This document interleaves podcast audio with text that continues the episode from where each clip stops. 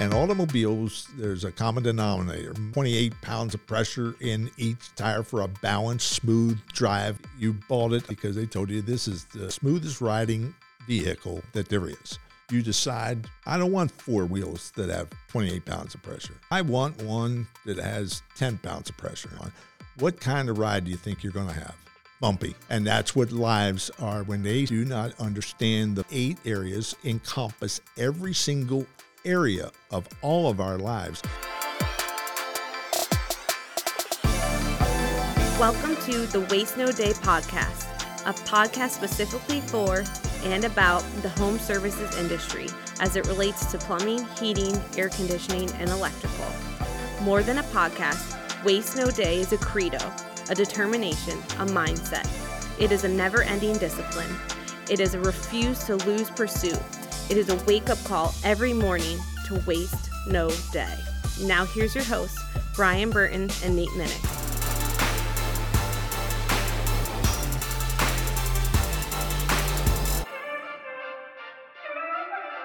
Hey, welcome to another episode of the Waste No Day podcast. Your host Nate and Brian are hanging out with you again, and this time we're going to be bringing you a little bit of balance.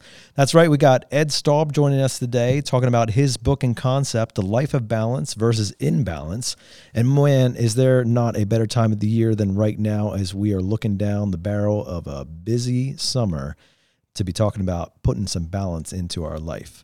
But before we do all that, as we normally do, we want to break down the subject ourselves. And for that, we're going to turn to Brian for our quote. We can't solve problems by using the same kind of thinking we used when we created them. Albert Einstein. Man, going deep here on this Monday morning. Yeah, well, I got got a chance to go over the book some, and uh, I can see that this is a lot about the type of thinking we're using. It's like a when you read this book, it's a it's a could be a speed bump in your life. It's a stopping point where you go, hold on, where am I at right now?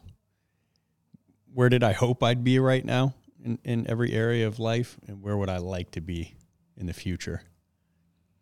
And a lot of deciding where you're going to be in the future is going to require you to use some different thinking. Uh, the, the different thinking, Brian, is right on because, and, and we're going to jump into this with Ed, but I mean, the, the idea here is that Waste No Day isn't just about HVAC, plumbing, or electrical. It's it's about your life, which is why today's subject is going to be so pertinent to what is to be the the well-rounded you, all encompassing, not just your career. Yes, that's what we focus on here a lot because we're designed to be talking about the industry. But if you're not balancing out the rest of you, there's going to be some problems facing you in the future if you're not already enduring them right now. That's right. Who is in control of your life wheel? Uh, the subheading. Big big question asked in the book. Not only who's in control, but who is who is the focus of it. I would say it seemed to me in the book even more than who's in control of your life wheel, who was the focus of it, who was the center focus. So right, and and that's that's uh, a great question that I think we're going to jump into with Ed. He's got so much content to bring today, Brian. I volunteer that we just skip right to it and uh, get our guest on the show here. And with that, we are going to put Ed Staub in your passenger seat.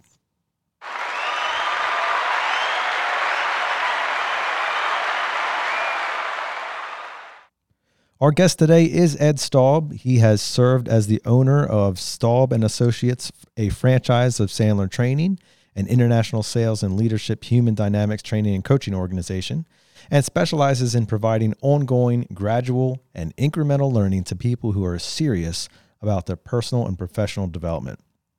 He grew up in South Central Pennsylvania and was the third of seven siblings raised by a single mother.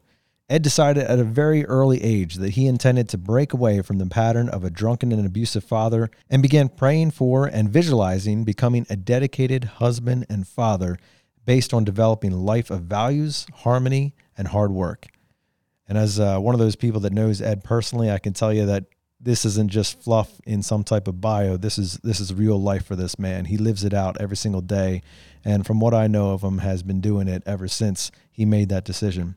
Ultimately, he set the groundwork by doing that for Ed's 50 year business career, beginning with 20 years as a salesperson, terminal manager, and director of employee training with two of the United States' top 15 trucking companies, which led to the 32 year creation and development of his own business.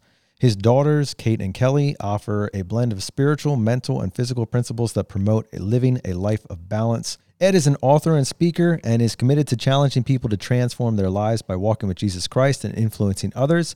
He is married to his beautiful wife, Tibby, and has 17 in their clan, including children, grandchildren, and even great grandchildren. Welcome to the show, Ed. Okay, thanks. Yeah. Appreciate it, Nate. Absolutely. It's good to have you here with us.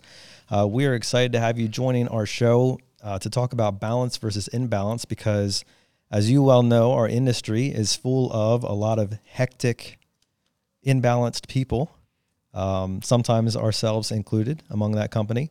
And we are heading into summer, which for the HVAC crew is certainly the busiest time.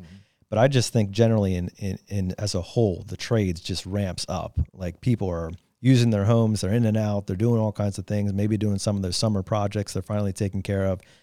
And so we find that all three of the trades, electrical, plumbing, and HVAC, all just start booming in the summer. And what better what better time than right now, right on the cusp of, of it, to talk about making sure that your life stays in balance. Yeah, and more than just the trades, it's like we're busier at work.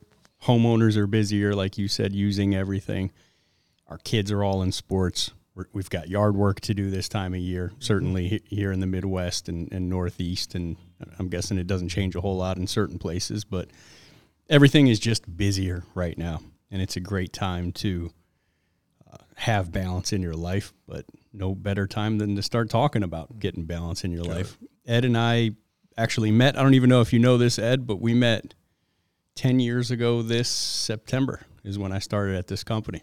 Right. Well, I knew it uh, went back about that time, uh, but didn't know it was September. But uh, Yeah, so Ed- yeah, right. Ed is a Sandler trainer uh, and would come in here on Wednesday morning once a month and do a, I believe it was an hour long training. yes, we did about an hour, hour and a half. Yeah. And I was in a truck at that. Oh yeah, it was longer than an Yeah. hour. We we get in here pretty early. So I was in a truck at that time, and and you introduced me to Sandler training, and I'm now a uh, a what is it? Foundations member. Foundation and Sales Mastery. We used to call it President's Club, but it's President's now Club, that's Sales Mastery. Uh, My book is uh, President's Club. Yeah. yeah. So uh, we go back a decade. I, I'm guessing you guys go back what 12? Uh, 11 working on 12, yeah. yeah. Yep. Good, to, good to see you again in person. It's been quite some time. You don't uh, you don't train the class anymore. Your daughter Kate trains it now. Yeah, uh, Kate uh, is uh, and Kelly, my, my two daughters, are uh, taking over the day to day operation of uh, the training and the and the growth. And uh, I'm I'm still now a little bit be, behind the scenes, um, making the decision to write the book uh, after a 50 plus year career in business. And so, um, but this will. Probably put me back into it, read back into it a little bit more uh, because of the uh, the emphasis on the book and uh, drawing uh, uh, upon what we've been doing for the past. Uh, well, with Sandler, we just started our thirty third year. Uh, Wow. yeah, And that's really cool that you have your daughters involved in it. it it's a family business at this point, and um, I've, I've seen you and certainly you and Kate work together many times, and you guys work together very well. It's uh, it's like, you know, I have young kids at my house, you know, seventeen down to four, and it's exciting to me to see this kind of thing and think maybe one day, you know. Well, uh, I'll never forget when the girls came to me at different times, and it went uh, and for years um, until recently. Our daughter-in-law was also involved uh, in the business, um, and she and my our son are now at uh, Hershey uh, School for Children uh, as house parents, and using the the training that we did all through, through those years uh, to help uh, have impact on on young people Oh, very cool. uh, seniors before they graduate, junior and senior high before they graduate out into the world for, for and but as far as Kate and Kelly, uh, each one of them when they came to me 20 plus years ago, uh, Kelly now has been with me uh, 25, 26 years, and uh, and Kate uh, 20 some. And each one of them, when they came to me, they said, Dad, we're thinking we'd like to get into the business. Because when, when I started in 1990 with my wife and I, uh, we, uh, we call it our days of temporary insanity, uh, where we had two kids ready for college and one not far behind. Um, voluntarily left uh, a $450 million uh, trucking company uh, that I was uh, director of training uh, for, uh, sales, management, leadership, and uh, um, made a large investment. Went to zero income in the middle of a 1990 recession with no uh, with no customers, and so that gives the basis of of living that and, and watching that come to fruition and building something, which, which was based on how, quite frankly, we got together. Uh, the type of people that I decided to work with back in 1990 was uh, who I write about in the book today, uh, separating the what I call the what I have found working with the smallest uh, uh, to the plumbing and heating and air conditioning companies to the IBMs of the world, and noticing a common denominator of what I call the 90 10 some are familiar with the 80 20 Pareto's principle. Uh, in life, I've seen it get closer to 90 10, where 10% will do what uh, uh, the 90% won't do, but the 90% what would the 10% have. And we see that more proliferated now than ever before uh, in the uh, in the thinking of people uh, in this world. And I saw that way back when, as I made that decision to start this business with Sandler. I was one of 50 um, back in 1990, uh, most east of the Mississippi with Sandler as far as franchises. Uh, but it was based on internal change. Uh, it was based on ongoing, gradual, incremental development, growth over time versus the, the world of motivation and the world of uh, quick fix and impact training. And that's still the battle to this day. Uh, uh, but I came from the camp of uh, you know gradual and incremental over time is uh, a biblical principle, and it's it's real. It's the way life happens uh, for those that uh, will win um, more often than not in life. But uh, whether they're winning or losing, they still have balance in their life, and I I wanted that for ourselves, for me, as someone. And if people read the book, they'll see that I. am the third of seven uh, siblings that was raised by a single mom after a drunken dad uh, left us uh, early on, and um, and I made a decision that I didn't have to repeat the, what my father was and uh, start a new generation, and that started thinking in about sixth grade, and uh, by God's grace, I have now for 50, almost 52 years, had uh, have the wife that I envisioned back when I was in sixth grade, and uh, now a clan of uh, with our first great grandchild uh, last a couple months ago. Uh, we're up to 17 in the, the tribe of uh, right. congrats, and, thank congratulations, you. thank you, and but all came and go back to the girls when they wanted to get into the business. I said, well, I have to take my dad hat off and put my business hat on and I have to have a conversation with you about what this business is so that I make sure that you know so that you know how much I love you, how close we are as a family. I said, so I want to make sure that it, uh, Christmas or uh, you know, all the holidays, we don't have uncomfortable conversations because I had to fire you somewhere along the line. yeah. So you have to know what it is, and and they did, and they wanted, and and now they're living it. They are they have uh, clients that love them, not riding on my coattail. Uh, Kate is uh, Kate, and yeah, she'll refer to her dad, Ed, often, but it's, it's more what Ed, Dad her, and that, and Kelly, and uh, that they have embraced, uh, and they know it's good, and their focus is on others. Uh, and mine was always on others. I never did it to entertain anyone with the motivators and the entertainers uh, talk about. I did it uh, to help people, regardless of where they came from, regardless of their background or sex or pedigree or um, family. It, it, didn't matter where they came from. It's where they wanted to go and what they were willing to do uh, to get there. And that's what the career really is about. Sandler, the franchise, gave me that ability. And like I said, I started with – I was an early adapter in 1990. Sandler started looking for people like me who would start these what I called business health clubs uh, in their lo- local areas, and where people just like they would to a uh, what's the, the, the big chain now? So whether it's Golds or what's the Planet the, Fitness. Planet Fitness.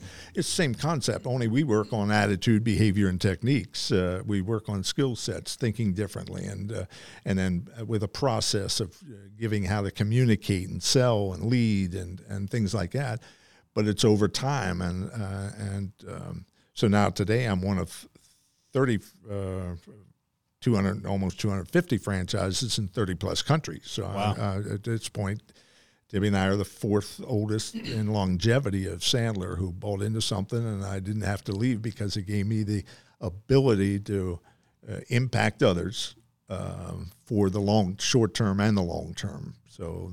Uh, all this is a, a journey uh, now, which has led to me uh, putting it into the uh, to the book for the next generation to, to have um, a plan uh, and have the ability to um, what I call uh, diagnose their life, to, to really uh, take a look at their life through what we'll talk more about in uh, in the book, how it's structured around the balance wheel, and uh, by first looking at your uh, imbalance wheel um of your life, your life wheel, and uh, and then breaking it apart each area of your life spiritually mentally physically emotionally work career family um, financial uh, social uh, any area of your life any and all areas of your life where you can just break it down into uh, the section and look at your how do you think about that? And then accordingly to that thought process is how you behave which leads to your results. So if you're unhappy uh, or just really fed up, which the majority of the world is uh, with their lives, uh, help you really to break that down as to where you're uh, really doing well, but also mostly uh, what you want to work on to uh, where you're, quite frankly, messing up. And you will admit, you will admit, versus somebody telling you you have to do something different. You'll admit that what you're doing is not working, and you will then commit to something that can work, that is proven to work. Uh, and you do that by submitting to somebody else to help you along the way, just like uh, you, Nate, and the team here did uh, to me as a coach, a facilitator of growth and development um, of ideas. But you had to run with them. Uh, I couldn't do it for you, just like you can't for for your families. You, you can't do it for your uh, employees, uh, your your team members. You can't do it for anybody else. And so it really is written to the uh, for the individual because when uh, a bunch of individuals uh, get good, that's what they call a team. Uh, uh, and the stronger each individual is, then the stronger the team will be. So whether it's a family team or a business team or a church team or uh, you know, it doesn't matter what it is. so, but it all starts with the one. so that's really where I address it by giving. Um, breaking it down so people can understand where they're at, and uh, with then ending up with a game plan of uh, really how to move forward. A game plan that is transferable, it's reliable, it's proven uh, that uh, doesn't matter who you are, where you came from. Uh, again, that you can do it if you're committed to saying I'm the problem, and therefore I'm the solution. Well, that all pretty much lines up with our motto here, Ed. I mean, the podcast is called Waste No Day. Yes, I saw that. And we're constantly trying to figure out ways to make ourselves better, make ourselves improved, and uh, root out those weaknesses, looking in the mirror first Yeah. and saying, there's the problem. Yes. Right. So I'm, I'm uh, looking forward to jumping in here. And as you know, our main uh, listening audience is technicians, plumbers, and electricians in the field. So if you could like try to summarize the entire book into like a sentence or two and just say this is why this matters to you as a technician, as a plumber, as an electrician right now, how would you address that? Well, in a sentence, I'll say uh, I always ask the question, and, and, and I still ask it to this day. What do you want to be when you grow up? Uh, really, uh, are you are you happy with your life? Uh, are you happy with where you're at? Uh, and the book starts, uh, you know, when it's talking about it, help to identify. Most people aren't. Uh, the majority of people recognize that, but then they don't know what to do about it. So it's it's almost like uh, how am I doing, and uh, how can I how can I make it better? But uh, so the first uh, thing we do with uh, really stress un, unashamedly is that you have to decide each individual, each technician, each they're just they're people, and they, they have the same issues, just like you were saying earlier, uh, Brian, about uh, you know work and uh, you know kids and athletics or, whatever that is or whatever it is in life. Everybody's life is, quite frankly, you, you would help. If the book would help you understand your life is uh, fuller than it should be. Uh, well, it's busier than it should be, but it could be fuller by being less busy. And this would this book would help uh, with that. It's just getting control of it. How do you get control of your life? And you get control of your life by giving up control. You think you're in control. You're not um, nobody is, but the creator of the universe is. And I make that clear. Uh, uh, who is at the center of your uh, life wheel, your balance wheel? And the, the imbalance wheel, it's always me, me, myself, or somebody else uh, is at the center of that wheel. The, those who are truly balanced for life, both now and for eternity, have Jesus Christ at the center of their wheel everything. And that then turns into who's thinking, your thinking or God's thinking, are you going to live by? And so we break that down in each chapter of the book. But it's really just to, uh, to give people hope do not have it. And the, and the research is overwhelming that most people are without virtually any hope. Uh, but those that still have hope for their future, this was written for them to validate the ones that are still doing it. Good to Great called it a flywheel, uh, or most people live by the doom loop. As soon as something's not working, or even if it is working, somebody's coming in and says, "Well, I didn't create it, so I want to be known for something, so I'll change what's working," and we can see that uh, you know, in the world we live in uh, today, and uh, start over, and then uh, they don't know the energy and the time that it takes, and the effort and the expertise to to, to work a new uh, way of life instead of just um, borrowing from wisdom. There's two ways to learn. Um, you can learn by school of hard knocks, wrapping your head up against the wall uh, for years, or you can learn from wisdom uh, from others that have already done that and uh, are willing to share uh, that with you, so you, to avoid and help help your growth curve. So it's about growth and development uh, and becoming comfortable in your own skin. It's a normal phrase, but it's it, most people aren't. Again, so dissecting why they're not and helping them with you know uh, solid um, advice and solutions and ways of thinking that anyone, anyone uh, who wants to be more and wants to then to have more than they have today, uh, if if they embrace again, that they're the problem, uh, not anyone else. Mom didn't do it to you, dad didn't do it to you, government didn't do it to you. Yeah, there are influences, but at the end of the day, our choices uh, have uh, we either, either have us uh, balanced or imbalanced. So we really uh, really dissect that through the book. Now, speaking of choices, Ed, you have trained and worked with people over decades now of your life. I want to focus on the imbalance piece first. As you reflect back on your career and the countless lives that you've interacted with and exchanged stories and sat across a cup of coffee and listened to what they were doing, what have been some of those examples of where imbalance has just completely thrown their life off off of where it was supposed to be going? Well, that's excellent, uh, Nate. I really appreciate that, and w- what I've done uh, to help us along the way uh, from that answer that question is I've broken down not just bullet points, but reasons why that has has occurred. So, uh, what I call the life of Im, um, of unbalanced, uh, somebody that's imbalanced, uh, that the ninety percenter. Here's here's a breakdown. So, for those listening, you want to, you know, if you're going to be honest with yourself, just say, "I'm in," and I'm afterwards. We'll, we'll give you know what makes the ten percenters, uh, you know right. uh, how they operate, right. uh, how they think, and so forth. Well, the uh, the first one again is the the life of unbalanced uh, uh, people. uh, they think they're in control, so they're at the center. Uh, so it's their thinking that uh, they're operating by, therefore they're behaving uh, by. And uh, so uh, it's me, myself, and I. It's all about me type of thinking. And you can, you, you know, if you hear somebody talking, it's, it's loaded with I, I, I, I, I. And nobody, and quite frankly, um, nobody cares about you. Nobody cares about me. Uh, they care about themselves first. So uh, first, uh, understanding that, but there are the difference between the 90% and 10%, the 90% are things driven. All their focus is on things versus relationship. Um, the they have huge disparities uh, between the quality of life uh, across all eight areas that I mentioned earlier the spiritually, mentally, physically, emotionally, family work, that, that type of thing.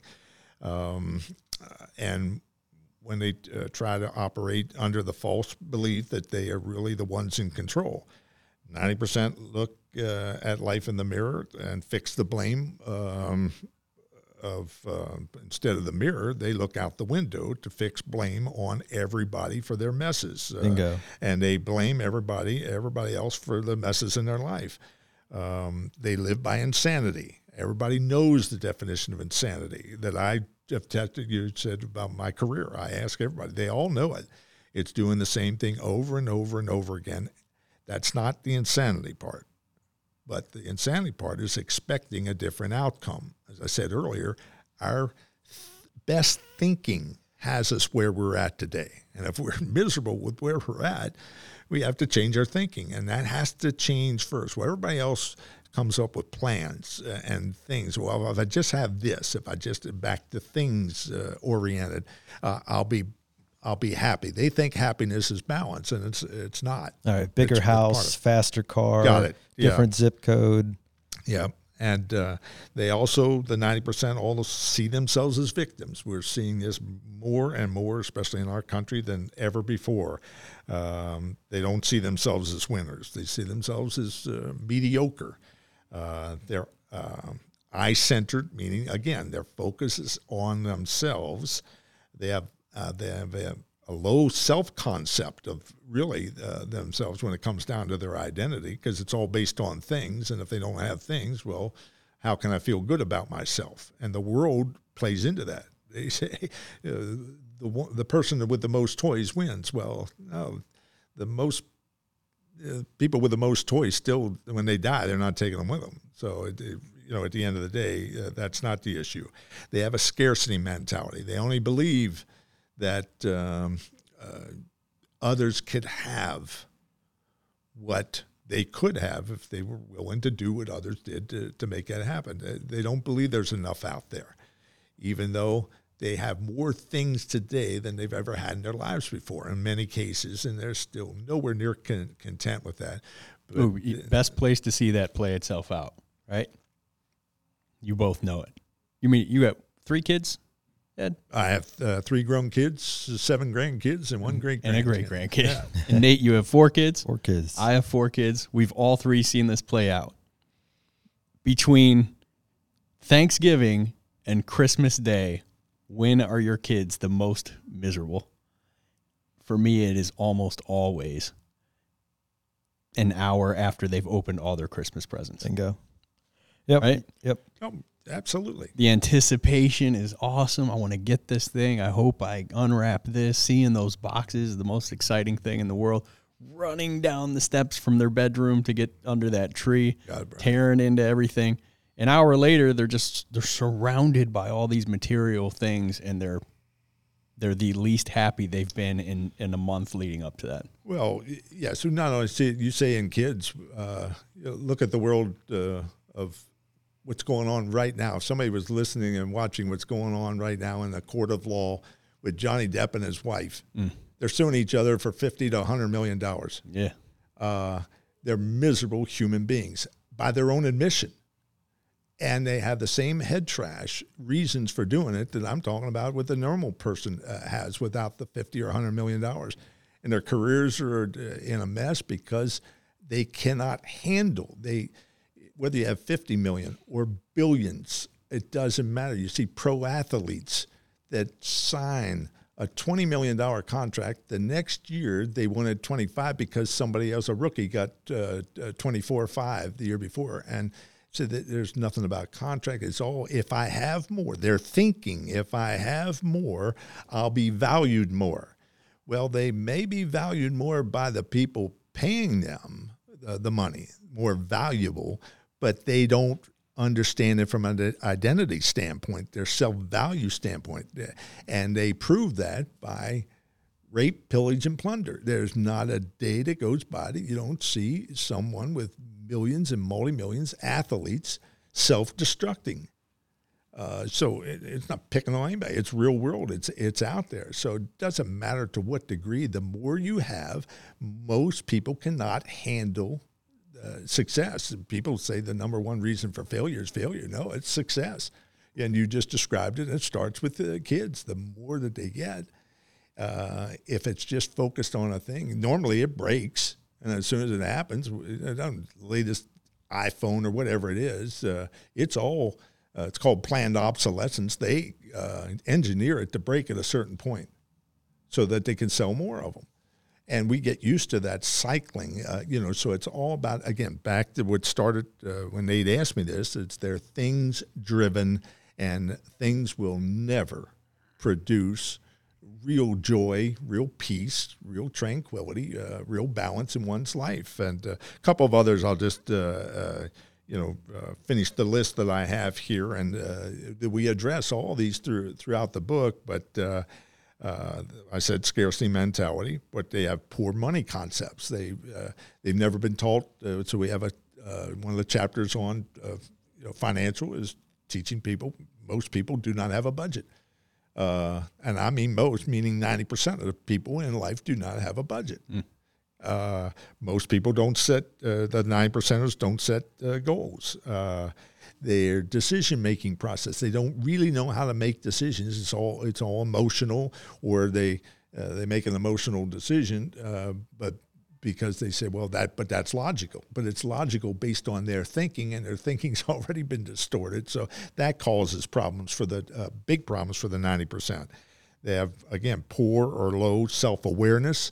They're not aware of. Um, we see this play out every day uh, where people have no awareness on what they're doing or what impact they're having on others. Uh, so whether it's spouses, whether it's constituents, constituencies, uh, which um, they just have no self-awareness uh, because they're never the problem. So they're always again in this category where they're looking out the window to fix blame on somebody else. I mean, live in a country that's still blaming the president that hasn't been president for a year and a half for everything instead of taking responsibility. Well, we do that in our personal lives as well. Uh, so, it, again, I don't want to make it, it's not uh, political. It's, they're just primary examples we live with every day. But most of the ones we live with are right inside our homes and our where we work and uh, what we do. And uh, again, to finish the list, uh, the 90% are takers. They want what somebody else has uh, uh, without paying the price to get it. They're spenders. Uh, so as soon as they take or get, they because they're things oriented that they go to spend, so they get into debt uh, tremendously and don't know how to get, and they expect uh, somebody else to pay for their debt. So that the, all these things start with a point and then move out uh, and includes a lot of others. Uh, they take a long time to recover from rejection. So we spent a lot of time on talking about uh, how to overcome uh, emotional rejection and dealing with that, and how to get st- when you have a stronger concept of yourself, it's easier to do.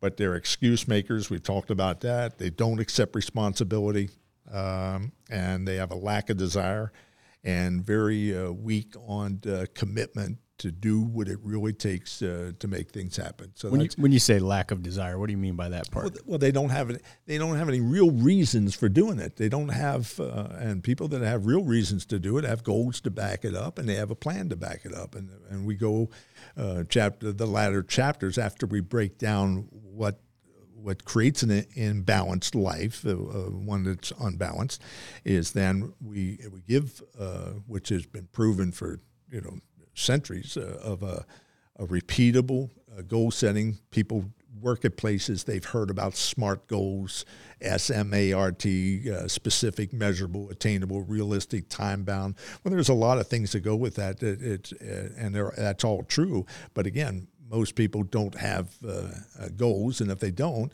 they're not very smart. They're just uh, goals. I want. See, I want is not uh, the language of a committed adult.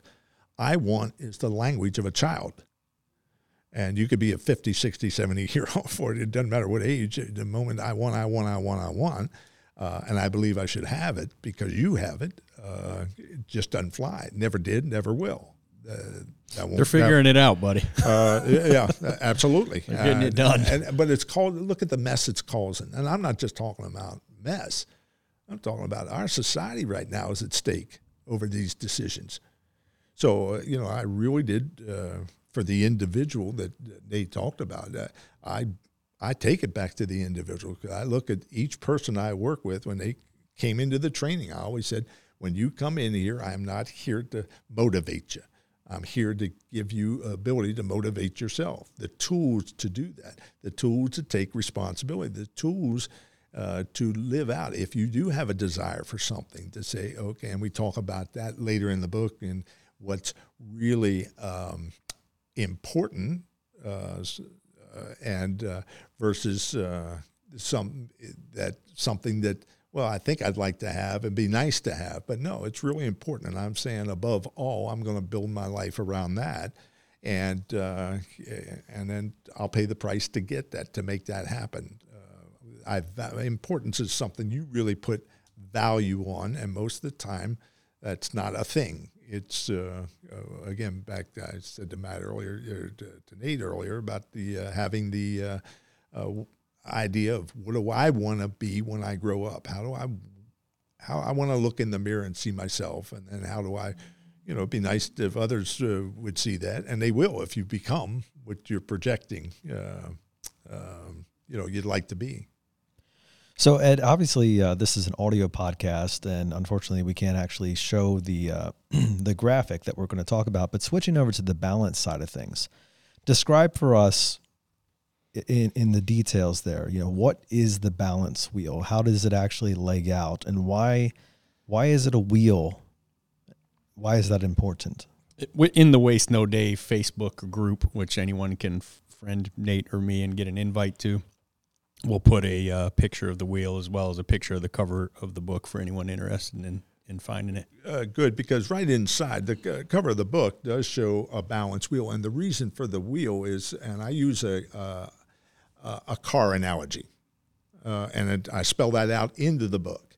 That I ask people to pick out the smoothest, and so whether you're, I understand, uh, Brian, that you have people from uh, across the the pond, uh, you know, different parts of the world that are listening in on this. Yeah, Fair? right around thirty countries. I got it. So, but every one of those countries they have automobiles. So, and automobiles, there's a common denominator. Most of them have four wheels uh, with tires on them. So when we talk about uh, you know uh, the wheel or the tire, the the in, uh, inflation, and if they're uh, they're supposed to be, let's just say. 28 pounds of pressure in each tire for a balanced, smooth drive in the automobile, which was designed, but whether it was a, I'll normally get Mercedes or Lexus or Beam, Beamer, BMW or something like that. I said, okay, when you bought that, paid a lot of money uh, for that automobile, and you drove it off the uh, um, when you picked it up, you bought it a lot of it because they told you this is the, one of the smoothest, if not the smoothest, riding vehicle uh, that there is. And you go out. Let's say you buy it. You go out. You you prove it so. It is, and then you decide. Well, I want to be different. I I don't want four wheels that have 28 pounds of pressure. I I want one that has 10 pounds of pressure in it. And you put that just one tire uh, or wheel on the car with that kind of pressure on. What kind of ride do you think you're going to have? Yeah, lumpy, obviously. Bumpy. And that's what lives are when they start messing around and do not understand the value and the integration between spiritually, mentally, physically, emotionally, financially, work, social, family. Those eight areas encompass every single area of all of our lives. And what the book does to show throughout each chapter, when we break down specific chapters or specific areas of the wheel, spokes, uh, if you will, you know, uh, it's for, it makes for a good visual when people understand it and can see. And then they were looking at the balance wheel where they're all they have all let's say the 28 pounds of pressure in it. Where the imbalance wheel, and it also shows in and from the on the book cover, the circle at the center of the wheel has a question mark because I again unashamedly said who is in control of your life wheel? Whose thinking are you living by? And until you or I or anyone else answers that question, they will never, uh, they will never have the kind of balanced life that they think they should or they'd like to have because the, the creator gets to decide. Just like the creators of um, air conditioning or the creators of uh, automobiles or the creators, they're the ones that decide uh, and they make warranties based on what they created. Uh, but if you violate those uh, rules for the, the warranty to work, they won't pay for it. So it costs you more in the long run every time you violate those uh, kind of rules. So I used that um, as the, as the, as example because everybody can relate to a, a wheel and um, uh, and if, if they're not balanced. Nowadays, the cars will actually uh, say your your left wheel uh, needs uh, more pressure in it to be balanced. So right. there's reminder. Even technology understands that, and they can equate it. But um, so this book is basically uh, uh, helping you look in the mirror to say, all right. Am I doing the major things that we talked earlier, Brian? We just touched on uh, in each area where the world says do 15, 20 things in each area. Successful, highly successful people have always only done one, two, and three things uh, at most that were really important that got them uh, their 80 20 or 90 10 uh, that they did consistently over time to keep it balanced uh, and uh, that's where the stress is uh, so um, we can uh, so yeah the balance wheels then we have uh, right out of uh, Good to Great, we use uh, the hedgehog concept by getting people to think what do they want to be best in world at, uh, what are they really passionate about, and if they do that, what what will drive their economic reality. Uh, if they do those things, those are the people in the 10% that ultimately take care. They don't have economic problems, no matter what they're making. Uh, and, and, later on in the book, I say you're never too young or never too old. And I use a 27 year old grandson uh, who paid his way through college and his story of and never made more than $27,000 and he's 27 years 27,000 a year but mostly averaged 10 11,000 uh, for 10 years a year from pizza to working uh, 10 11 dollars an hour paid himself through college for 6 years uh, paid his car off, and already has a fund to buy it uh, because his desire is, his goal is to have a, a beach house. Uh, uh he's single, but he wants a beach house down Rehoboth Beach on the eastern shore of uh, uh, the United States. And he's already got $16,000 in savings for that. And again, paid for cash is local uh, community college or uh, Harrisburg area community college, paid for that, got his degree, and um, and is doing what he's passionate about, helping others, uh, taking care of uh, uh, many of your, your, parents and grandparents in the Alzheimer's uh, unit. He's a caregiver, but he thinks differently and therefore he has more. I know I work with people who make hundreds of thousands of dollars a year don't have sixteen thousand dollars in their savings account because they're spenders uh, versus savers. So And good for him, Ed, and a challenge for all of us, really. Man, if we had had some of those ideas when we were younger, he'd be a lot farther ahead.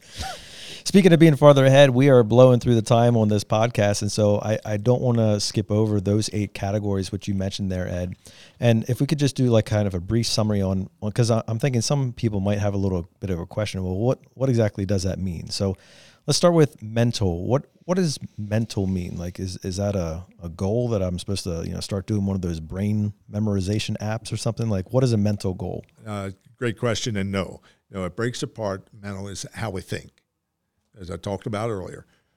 What, what is it that you think about? What, what do you, what goes into your mind that leads you to do something? And again, there's either a worldview or a biblical view on thinking. The creator of the universe says, as a person thinks, therefore they go, they behave.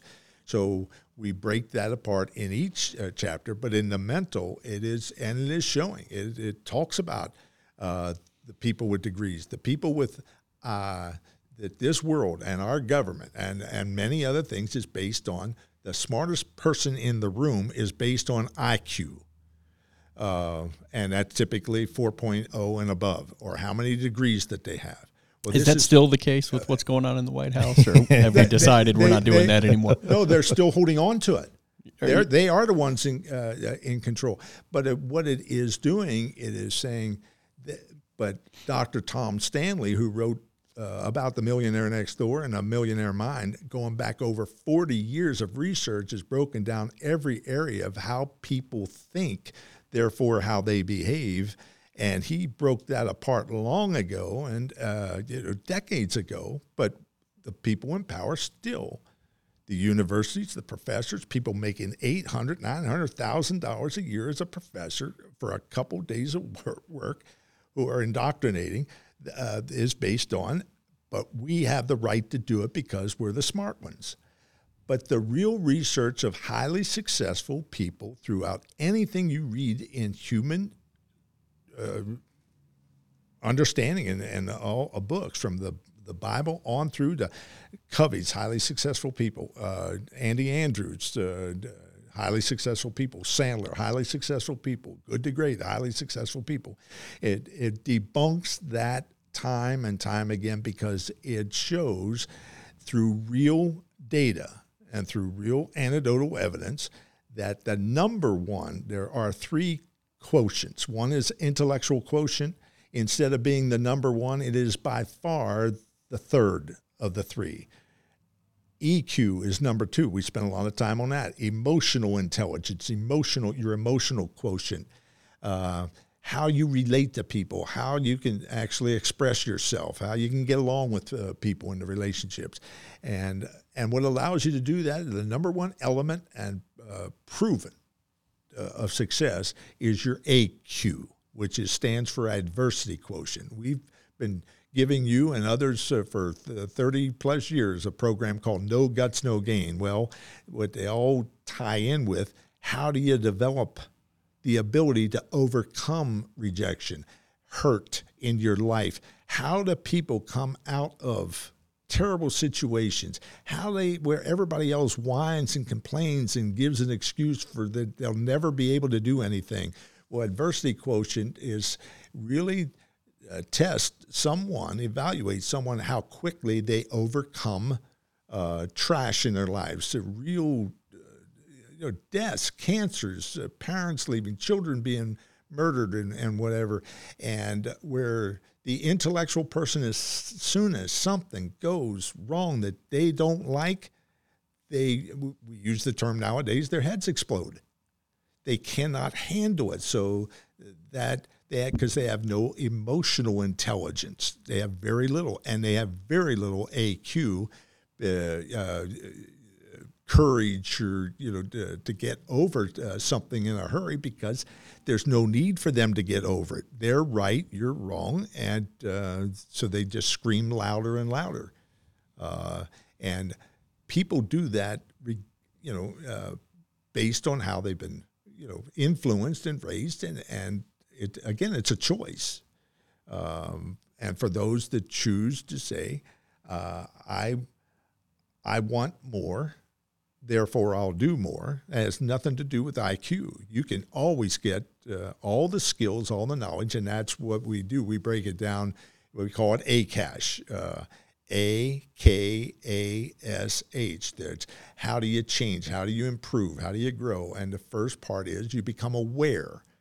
Right now, we're creating awareness in people.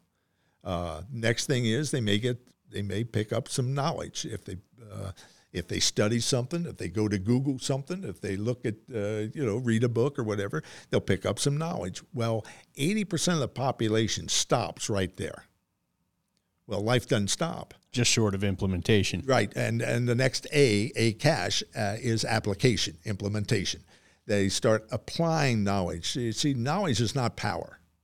Applied, properly applied knowledge is power. So they apply, uh, they apply, and with application, and then they find out what's working, what's not working, and the more, and again, at that point, uh, almost all but twenty percent give up because they say, no, I want to do it my way. My way worked better where it didn't work better. Uh, but they're uncomfortable, so they don't want to be, uh, uh, they don't want to go through the hard uh, work of change. So they quit. Where the 20% keep working, and that's called skill development. They keep working on application, they keep tweaking it, they keep learning and growing. That's where the continual learning comes from. And that's what coaches do, that's what facilitators of learning help people do. That's what you do in your roles with people to say, okay, we did it well over here, we did this well, but what could we have done better over here? So that's where you're tweaking. And the more you do that, repetition is the mother of uh, ha- habit development. So skills development over time leads to real habit formation. So that's your A cash. And uh, then the 10% ultimately live uh, in um, the complete cycle of uh, habit formation where they it has just now become habit. I know it's the right thing to do. I do it. It's working. I have evidence it's working. Uh, I'm I feel good about it. I have the results from it. Everybody else around me in my sphere of influence is happy about it, and then and they keep going. And this is written for people like myself, who will be 72 shortly, uh, who, you know, I probably exercise more and do more than most uh, 30, 40 year olds. Uh, why do I do it? So my family and my kids, my grandkids and my great grandkids, uh, Tibby and I have energy uh, for, for them because it's not about ROI but how you uh, necessarily it's about ROE we talked about return on energy. It takes energy, mental, emotional, physical energy to do things, and if you're not working, exercising all those muscles consistently uh, to impact the other areas of your life, uh, that's what causes the problems or creates the real opportunities to, to grow. And let's, I mean, you just mentioned there about ROE. So let's jump into the physical element uh, that's another one that we need to put focus on. What what exactly is included in that? Well, that any behavior that you necessarily want to do, but it's not. Uh, uh, I'm more of a Rocky versus uh, you know. Uh, I don't need to go to a place uh, to get all the exercise equipment or whatever. I'm, oh uh, yeah, we're taking it back a little bit maybe for some yeah, of our but, audience. But, but, Rocky didn't need that Russian, yeah, that that amazing gym with all the computers. Carcass. It's the same thing. the steroids they were plugging into Ivan Drago. But you two or three, tire, right? But two or three uh, behaviors uh, doctors will tell you. Like yesterday, I walked uh, 80 minutes and did 25 minutes of uh, crunches and hold on with some 10, 10 pound on. weights. 25 minutes of crunches? Of crunches and weightlifting and whatever. I did 150 crunches. Oh, okay. My goodness, still 150 crunches. Okay. Uh, I so, had 150 crunches in my cereal this morning. I might be able to do 150 crunches in 25 minutes. So I do those. I, I, do uh, stretches uh, uh, for the exercise and I, I, I walk. I used to run, I ran consistently for uh, 10 years. Uh, at one point in time in my life, before 20 years ago, I, I, came down with MS. So in my feet and legs, I have uh, it. Uh, you don't want to be in those uh, feet and legs, but I got used to that. But I still uh, walk. I, I, don't run because of the pounding, but my weight stays where I want it to be. Uh, because in moderation. So in the finan- in the physical, it's all about eating properly. It's not a fit for life. I still like ice cream, so when I like it, I, I eat it, but I don't eat it every night, three scoops. I you know, my once a week or something like that. So the moderation of that. But the exercise itself, you're exercising your physical muscles. Uh, walking is uh, everybody, you know, for the most part, can do that and can walk. Um, and um, but I when I ran, I ran and I didn't fluctuate more than three pounds in ten years uh, by running three and a half miles uh, five six times a week and uh, doing uh, again about 20 30 minutes of exercises uh, of uh, push-ups in those days and sit-ups and some other things but today I just do like I said two or three or four things consistently. I don't do it every day, but I I also write it down and check it so I'm not fooling myself. I have a 30 day calendar, 31 day calendar where those goals are listed and they have 31 boxes along each of those areas that I do, like uh, for the physical. So when I ran yesterday, I put in the 80 minutes or walked 80 minutes there and under exercise 25 for a total of 105 minutes. So at the end of the month, I know how many minutes of exercise that I, I did, but consistently. And I'd look at, you know, so if, if I only have four days marked out of 31 days, I know I have, uh, I've left my plan.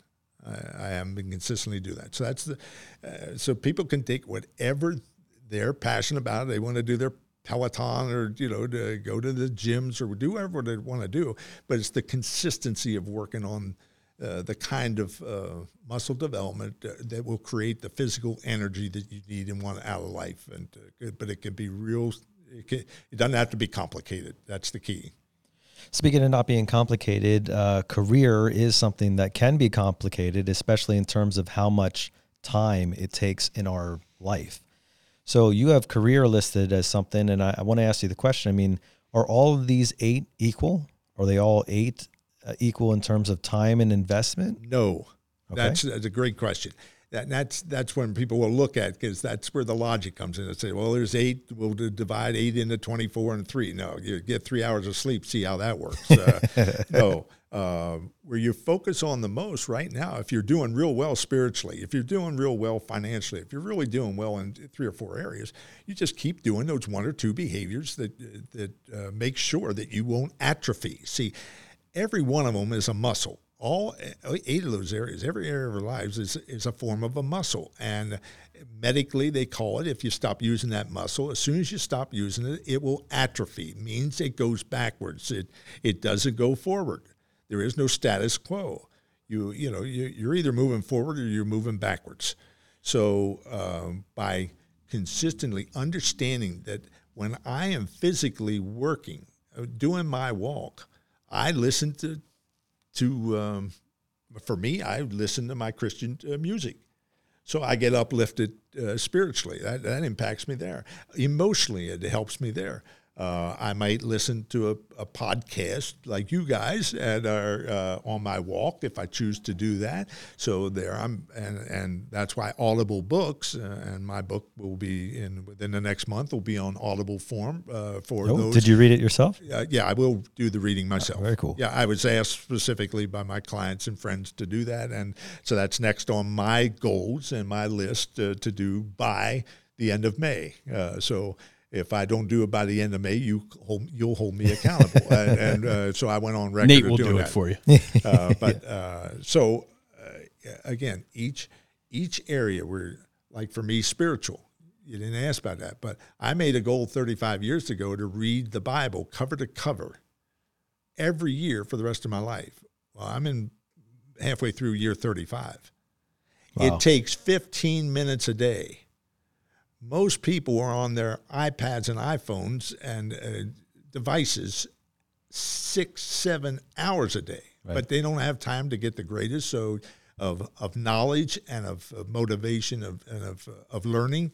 Um, so I just again made a choice, and also uh, I have some other devotionals, but um, instead of me spending uh, all those hours on uh, things I can't control, and on social media and the news and taking in all that it's negative. Uh, I feed my mind with uh, the positive, but uh, I believe it's uh, uh, everything that's in this book. That there is for every world thinking, there is a biblical uh, scripture to combat that world thinking, and then people get to choose from there. So.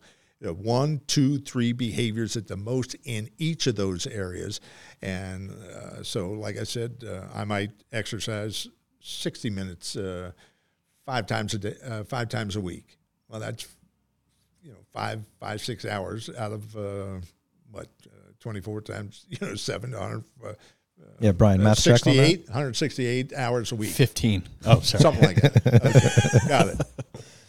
Okay, well, we've kind of touched on mental, spiritual. Uh, we did a little bit on physical as well. What about the emotional side of things?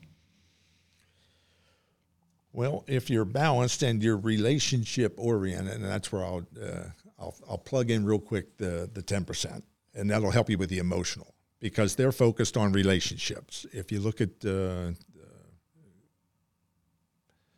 the uh, Dr. Tom Stanley's uh, book on the Millionaire Mind, he breaks it down as to how much they spend on relationships and with people that the ten percent who have the net worth versus, uh, and he calls those uh, balance sheet affluent versus being uh, uh, uh, income affluent who have same earnings every year that uh, the others have, that the ten percent have, but they have high what they call them major mortgages or you know uh, high level, best areas uh, of everything. Most expensive uh, car. Most expensive car. They can't wait to think about going to a um, another um, event of, of some sort, a cruise, uh, um, travel the world, whatever it is. Everything they do is meant to bring pleasure to themselves. And they typically do it with people they don't even care about being with half the time. And so that's the re- the relationship area. So the uh, the emotional is uh, the more I'm imbalanced, the more I don't have. I have a lot of stresses in my life, but they don't bother me for long. Uh, people say, it doesn't anything bother you? I said, everything still bothers me, but never eh, because of the growth, not for anywhere near as long. If it used to bother me three years, now it bothers me three days. If it was three days, about three three hours, three hours, three minutes, three minutes, three seconds. So, uh, as my wife says, uh, anybody asks, uh, you know, if something happens, it's our job to get over it, build a bridge and get over it. Uh, and so, the quicker you have the uh, ability and the plan to go back and uh, when you get off track, to just go right back to, to do the behaviors that kept you on track, that had you on track before you went off. that doesn't take a lot of time and energy, and the more you do that, you're emotionally sound. When something happens to your kids, like my wife came down with uh, COVID, uh, long story short, they found a, a, a, cancerous tumor on her kidney. And we're talking just three weeks ago. But they found it just uh, a month, two months ago when she went to the hospital for uh, uh, COVID. And it showed up on her uh, test. They did a further test, found out, found the tumor that's never would have been found out had that not happened. So instead of being upset, we were grateful mm. for her going to the hospital. Yeah. Uh, found it with our uh, medical. They found a urologist uh, that took care of her, talked to her over the phone, scheduled the appointment. Uh, this all happened, and on March 28th, so within two months, she was then four hours in surgery. They removed the whole uh, uh, tumor. She's cancer free. And uh, uh, three weeks later, my wife of 74 years old, it looks like she's 40, uh, and acts like she's 15 most times, uh, is already uh, probably about 90%. Wow. She can't, she's not to lift stuff right now, but uh, she, uh, she, if you saw her this morning, uh, you could not believe that three, three weeks ago she was in four hours of surgery and before I left the room that night at six o'clock, uh, it took everything she had to get out of the bed to move two steps over to a chair. So that's how quickly you're getting. And the whole time, Tibby's, because of our spiritual faith uh, and understand that we live by the rules of the faith. Be anxious for nothing. See, anxiety brings depression. It didn't say you wouldn't be anxious, but when you are, who do you take it to? We take it to God with and reminding that we're thankful and we're what we're thankful for. We're thankful for relationships. We're thankful for everything that we have that we know is a gift of God. Yes, did we have impact upon that? Yeah, did we do the behaviors? Yes, but didn't mean that uh, things wouldn't happen to us. So we've had deaths, we've had cancers, we've had dementias uh, for parents uh, and things like that. All things that, in many cases, drop people to their knees and they don't get up. In our cases, uh, I, I get more worked up over uh, misplacing my keys than I do uh, somebody that passed away that I dearly loved because I know where they're going to be. Uh, so that emotional is uh, is not uh, oh everything's wonderful. Everything's you know uh, that fancy or uh, false motivation or you know everything's rosy. No it's not life's a mess. That's what we're talking about here you know in in real life addressing that. But in the midst of that to have peace which passes all understanding can only happen when you're not relying on yourself.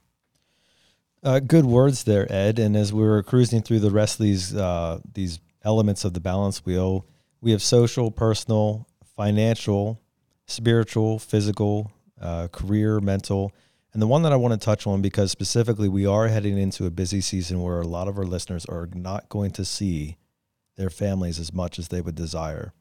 That's a big element of this wheel. Touch on the family part as we kind of close out the eight sections. Uh, good. Well, the family is an on, like all of them is an ongoing thing. Uh, the value that uh, when you are available. When I was in business, I just made sure my kids, their birthdays were on my calendar in red ink every year, and they saw that.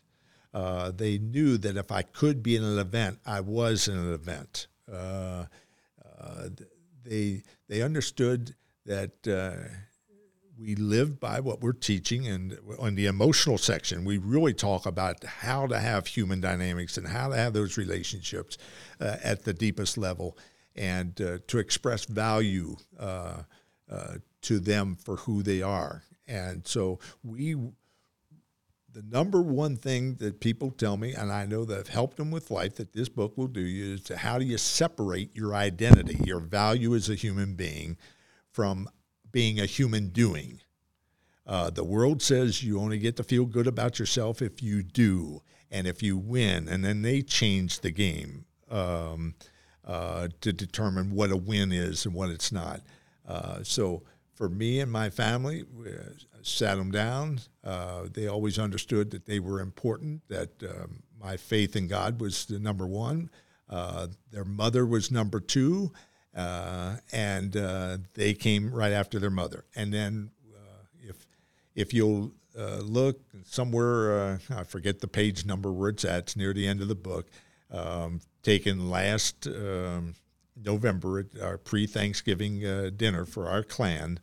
we're all 16 plus the baby was uh, a month away, uh, showing right behind my wife's head, uh, and uh, in her mother uh, uh, still to be waiting to be delivered, and that is not just a family picture that somebody would look at and and even question if those kids wanted to be in that picture. Mm. I have grandkids that are we've graduated five from college last year of the seven, and every one of them I built that place. Tibby and I built that place, that retirement home, uh, because it's it's a gathering for the family that uh, we've but we've done it ever since they've been born. Uh, they knew that no thing in life was more important than they were to their parents, to me and their mother. Uh, so, and that may not be the case where they're at right now. But again, the whole thing is you can change instead of choosing to uh, be a couch potato. Instead, when you get home, you've worked hard all night. Now you deserve it, so you go to the couch or you go to uh, to the computer or whatever. No, we never did that, and I say never, and I mean that that the kids suffered believing that something else was more important than they are. So expressing that not only verbally but most importantly uh, by your actions of uh, uh, how was their day uh, yeah, have some time to uh, decompress when you get home. That's uh, that's part of it, but by focusing on others that you really claim you love and care about, you draw energy from that because they'll actually they will communicate with you. Your kids will communicate with you um, if they really believe you're consistent in expressing that value that uh, you want to be with them uh, versus I worked hard. Now I can get to go golf, or I can get to go hunting, or I can get to go again back to things again instead of building those relationships. It's not something has to give, but it only gives when you de- determine. And part of the goal section in chapter thirteen is about what's important versus urgent. When you put relationships ahead of anything else, here's where uh, that starts really come to play. You, uh, oddly enough, of all the things that you've taught me and all the training sessions I've been involved in with you, the most impactful thing you said that I heard in a training downstairs was the first time I saw you train. So this would have been probably September 2012.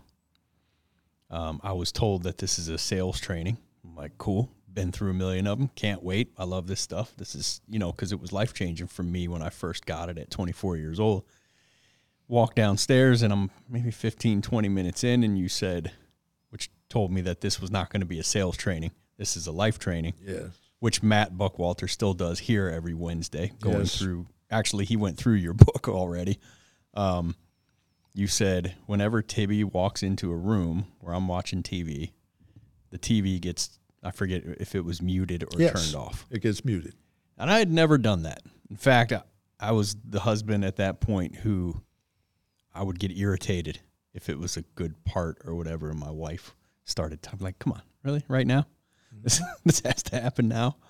Um, and that and that stuck with me. Like that. That's probably the most impactful thing you've ever said from me, from my perspective, because it's something that changed that day. And you know, I, I'm not. I haven't been perfect with it, but Well, that did, no, and nobody's perfect, and neither am I. I didn't set myself up to be perfect. I set myself up as that. Uh, here's real world, and uh, I struggle like anybody else. Uh, did I get when I said, did I ever get irritated Tibby came in in the middle of something and started talking before you know? Uh, she said, "Ed, excuse me, I'm going to interrupt you."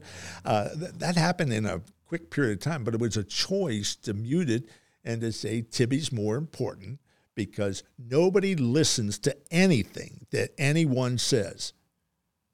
They watch what you do.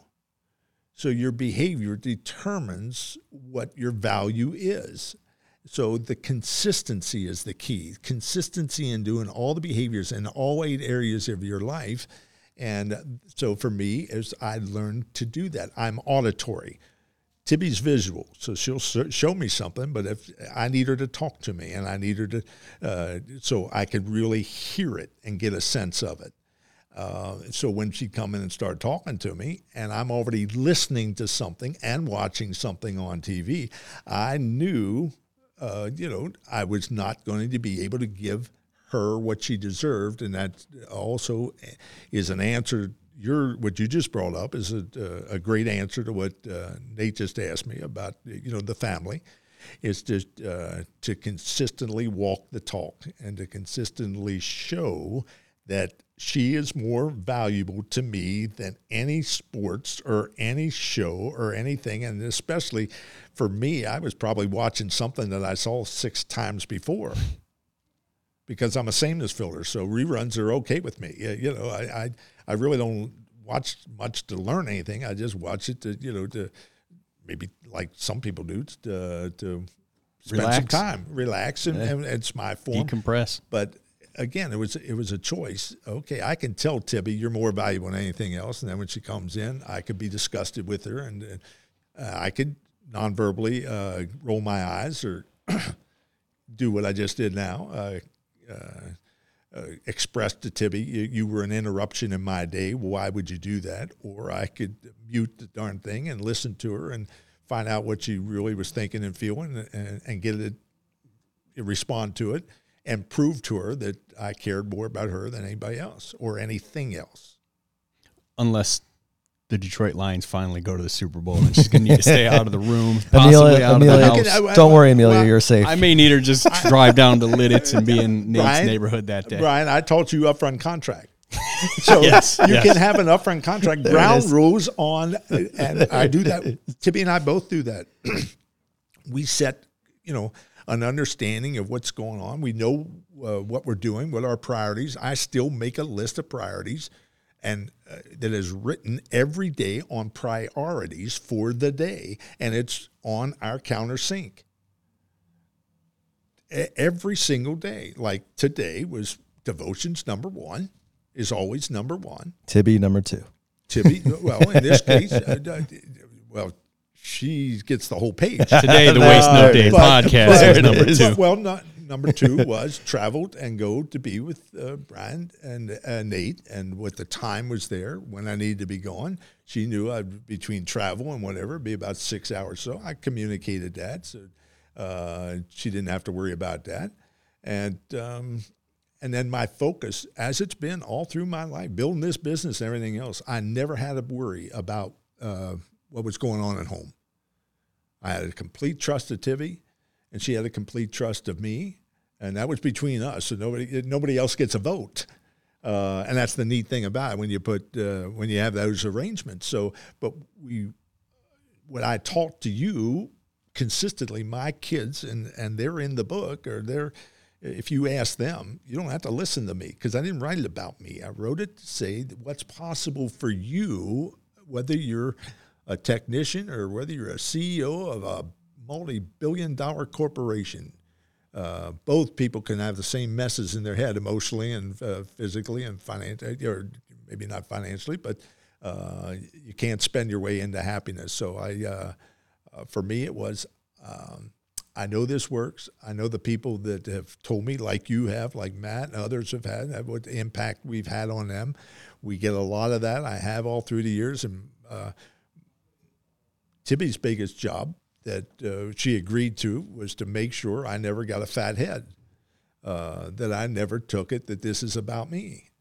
And uh, so I credit our relationship again, faith with God first, and then uh, with Tibby and the kids, uh, has always gave me the emotional strength uh, to be able to then have the energy to travel, to do the training, to focus on sometimes 30, 40, 50, uh, you know, or more people in a room, and to be able to give each individual 100% attention. That takes a lot of energy uh, when I came here, and, and this is the last company I ever did it for, and I because of it starting with Larry 32 years, uh, you know, uh, years ago as my fourth uh, client.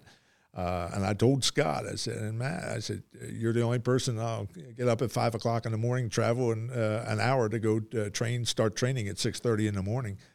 Uh, and I did that for a couple of years when I didn't have to, but because of the relationship and the appreciation for everything that I have is through people like uh, you and this organization, and and others that have uh, they've responded to me and paid me what I felt I was worth and much more. Uh, uh, so I never had to worry about the finances, uh, you know, for that. And and I watch as I'm watching you as I sit across this table from uh, you guys today being part of a management team, a leadership team is now a, what almost twenty-five to thirty million dollar company. That when I started with you uh, thirty years ago, thirty-one years ago, was maybe three million, Right. and and nobody, no technician making a cent other than their salary, and now you have technicians making, you know, Easily in the six figures. got it. Yeah. Uh, that I, I have a lot of pride of being a small part of that, uh, to helping that thinking differently, of sharing the wealth, getting them to see themselves as people like you d- uh, did, who weren't just technicians, but people that people would trust if they made a good suggestion to them on their behalf, not to sell something. So uh, that's why you didn't come to a sales course. I said, my business is to help you never sell anybody anything, but help them buy what they really need uh, and want out of life. Well, I'll tell you, you said a small part of this.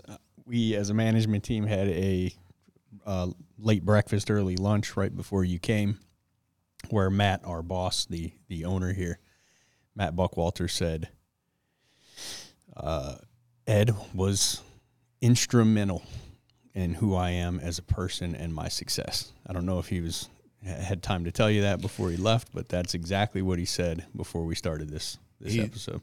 Thanks, Brian. He did, and he has. And if anyone uh, that is listening to this program, also because I'm part of the Sandler Network, if they would look at uh, Sandler, David Sand, David H. Sandler's book, you can't teach a kid how to ride a bicycle at a seminar. So that was the whole basis of gradual incremental versus quick fix impact training.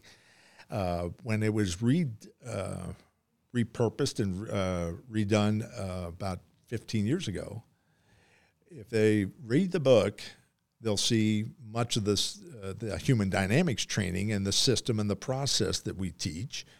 Uh, but also, if they look at Appendix A, it's the story. I'm the only person in the world, in the universe of Sandler, of the world, that has a three generation family that started with the grandfather, Larry Rohr, then to Scott Rohr, then to the grandkids and you know and so forth. Hmm. and it's that story written by Matt and Scott is Appendix A in David Sandler's book, which is worldwide being sold, and it's it's on your bookshelf right now. So if you and that story where Matt tells of how he felt and what led him to his biggest sale and turned his career completely upside down was after a year and a half, a year and a half of consistently being in the training room under my influence, where he was under a call from a high domineering uh, attorney telling him to get right over to his house, give him a quote on something uh, that he wanted uh, for a mansion. And he said, and my budget's uh, $20,000. And Matt knew and the story's there in the book, but he knew right then and there, and he was listening to me all of a sudden. He said, well, he absolutely knew based on what the guy uh, told him that he needed for the square footage and everything else, that it would be many times that. So, for the first time in his life, he said to him, I thank you very much. Uh, he responded, Thank you very much for the call. Thank you very much for the inquiry. Uh, I won't be coming over. And the man the attorney, who's not used to people saying no to him, says, "What do you mean you won't be coming over?" He says, "I want a quote." He says, "You just to- you told me what your budget was, and based on what you told me, I don't believe I can do it for three times that. So why would you want me to come over?" And there was about 10 second, 15 second pause, and the guy says, "Would you please come over? Uh, I want to see you." He came over, had the biggest sale of his life, and that uh, and that changed his concept on money. So we talk about fin- finances. It's a money concept. If you believe uh, you're worth it, uh, and that's why my website was always getano.com, not getayes.com. If it doesn't make sense, don't waste your time, energy, and effort chasing something that doesn't make sense to both parties. So once Matt understood that, and this was the one that was his tipping point in a good way, uh, that um, he discovered that the guy respected him saying, "No, this doesn't make. It might make sense to you, but it doesn't make sense to me." And if I said, if I did it, uh, I wouldn't get you for what you want to pay me, what you really need to take care of that new place that you just bought. And the guy respected that and told Matt that. And uh, to this day, Matt tells me he's been the leader, uh, this customer, uh, of uh, introduction after introduction after introduction to other like minded people who have a lot of money uh, to fix their houses up with the help of you. So uh, there was a combination of that. But Matt has always been appreciative. All of you have been. And uh, um, that's why it was an easy two hour drive for me to come in here today and do this face to face with uh, you and Nate. Uh, I've watched you grow and, and um, been big part of, uh, we've been a big part together. And, uh, and now watch what you're doing to impact your team of now, what, 130? Yep, just pushing 130. And remember, I started with uh, a group of 12, 15 uh, with, with Larry in a little cubby hole of a training room uh, off the side of their business one day 31, 32 years ago. Oh man, Ed, it's it's so good. The content is so rich, and there's even there's far more in the book that we don't have time to cover. We have to kind of bring it in for a landing here. And so, uh, before we do, I, I wanted to highlight again: the book is called "A Life in Balance: A Life of Balance versus Imbalance," and it's available. Uh, Amazon, uh, you can go right on Amazon. Uh, the uh, easiest way to do that, if uh, people want to uh, get my new website for the book, the, the website is Life of Balance. Um, lifeofbalancebook.com. All one word, lifeofbalancebook.com. Uh, press on that, it'll, uh, it'll take them right to the first page. They can click on either Amazon or Barnes and Noble or Walmart, um, and uh, brings brings it right up. People have been uh, uh, we've been real pleased and of ordering, and and um, we're off and running. it's just been in publication for a couple of months, and this podcast and some other things that I've built into my behavioral plan to spread the word uh, globally now uh, is uh, is beginning to happen, and not concerned about what the, the, numbers of the books are, just how many people will reach who are serious. I always call it serious training for serious people. Now the book is a serious a look into your life for serious people who want more deserve more and can have more if they're willing to take responsibility for their own lives and quit blaming. Uh, we call it lifeline. Uh, winners in life. Um, there's a scripture, it's uh, Philippians 3 uh, 13 and 14. It says, Winners don't look back, they look forward. They press on towards the mark, they pursue, they finish the race. And they, they are awaiting uh, the prize for what they're going to get in, in eternity. So they're looking forward. 90% of the population where they're at look back from birth to where they're at. And that's the biggest living in guilt, living in uh, regrets, living in uh, woulda, shoulda, couldas. Uh, we call it head trash, baggage. None of it's good uh, because you can't change anything. Now, you can learn from it, but the, the 10 percenters are the ones that learn from birth to here uh, to help them tweak to move forward the 90 percenters look back for reasons why they can't move forward. Uh, so our job is build the bridge for my wife as us drop the baggage. You would never go out to your garbage can that you put all your garbage in and bring it back into the house and throw it on the floor. But that's what people do. The 90 percenters in many cases keep doing it, keep opening up the band aids and pulling off the scabs and the hurts and the pains and, and renewing them. When yesterday was over at midnight, there is not a blazing thing you and I can do about what happened yesterday other than, again, learn from it to improve our balance wheel to move forward. Oh, Ed, that's that's such good stuff. And as we wrap up things today, I know you had a couple other 10 uh, to 90, 90, 10 things that you wanted to cover. Take us out on those concepts, and we'll call it a wrap for the show. I was asked uh, recently uh, a TV show where my chiropractor uh, did a uh, TV show up in Hazleton uh, to do this uh, because he likes the balance concept and preventive maintenance that I talk about. But so this is how we finished it up with him that for those, the 10 percenters, they have Christ at the center of their life, their life wheels. They're value driven, they're relationship driven. They understand the difference between ROE, return on energy, versus ROI. They understand the difference between effectiveness versus efficiency. 90% live by efficiency, do a lot of things right. Effectiveness is effectiveness, people understand doing the right things right. That's effectiveness. Winners uh, they're balanced uh, people and they behave regardless of how they feel, where the 90% only behave if they feel like it. Uh, they're givers, they're savers versus spenders and takers. They don't make excuses, they take 100% responsibility for their results.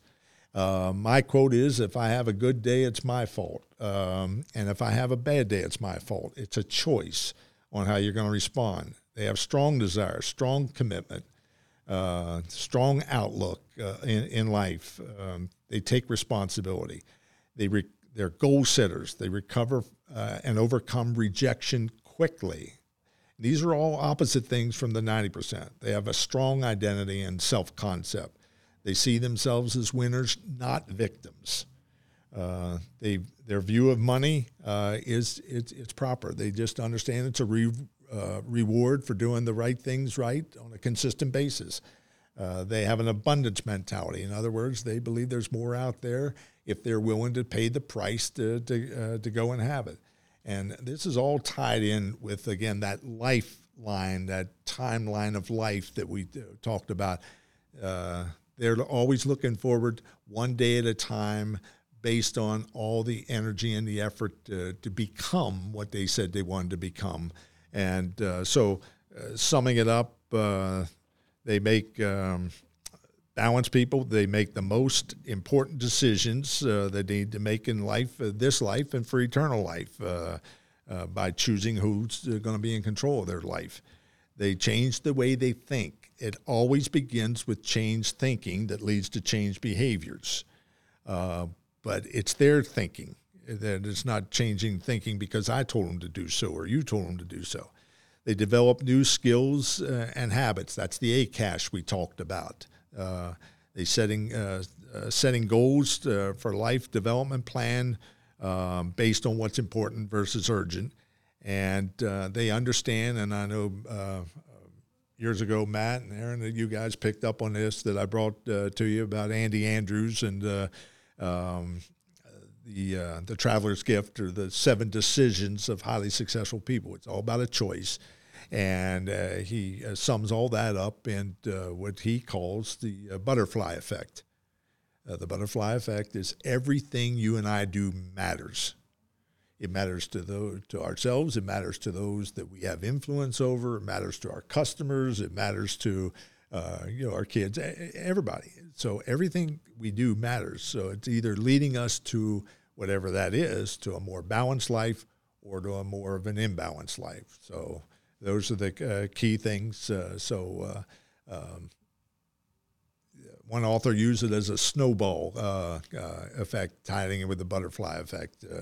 And again, either people hate snow or love snow, but uh, they, they understand that uh, there's just certain things you need to do that build upon one another. So see each each area separate, but also as integrated is what the book has done. That's a great place to leave it, Ed. Uh, Ed Staub has been our guest today. Thank you so much for being on the show, Ed. We enjoy not only your company, but the concepts you laid out in the book, and I hope our audience takes the time to uh, study and think about those and put them into practice.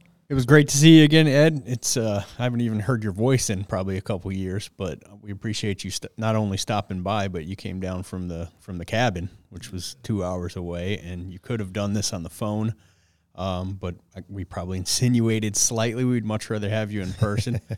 and uh, we appreciate you making the drive down, and we appreciate Tibby giving you up for a half a day for us. Yeah, and, and uh, Nate and Brian, uh, again, you mean, you've always meant a lot to me, I've, I've, and I just wish you well as you move forward. You've you've got the plan. Uh, continue to, as uh, some said on management, uh, organize and execute around your priorities and uh, just make those uh, constantly uh, yourselves first. So you have the energy to, to, to give yourself out uh, to your team members and, and they'll respond to it. so um, any part in that was my pleasure. So thanks for everything. Well, hey, that's a wrap for us here. We hope you enjoyed this podcast and our time spent with Ed Staub. I really want to challenge all of you about those eight categories and asking yourself whether any one or more of those is out of balance. And those were mental, career, emotional, social, financial, physical, family, and spiritual. If any of those are out of balance, you end up with that bumpy ride. And that's really what Ed was talking about with us today in making sure that not necessarily in time spent, but in focus given to each one of those categories, that you're not overextending yourself in one or completely avoiding any of the others, that you're keeping that healthy life of balance. We hope that's what you're doing. And if not, we challenge you to make the fix and look in the mirror and start that today. It's going to be a busy summer, you know that's coming, and uh, it's it's not going to slow down unless you choose to intentionally slow it down. So let's make that the work for this week, as well as choosing to wake up every single morning and waste no day.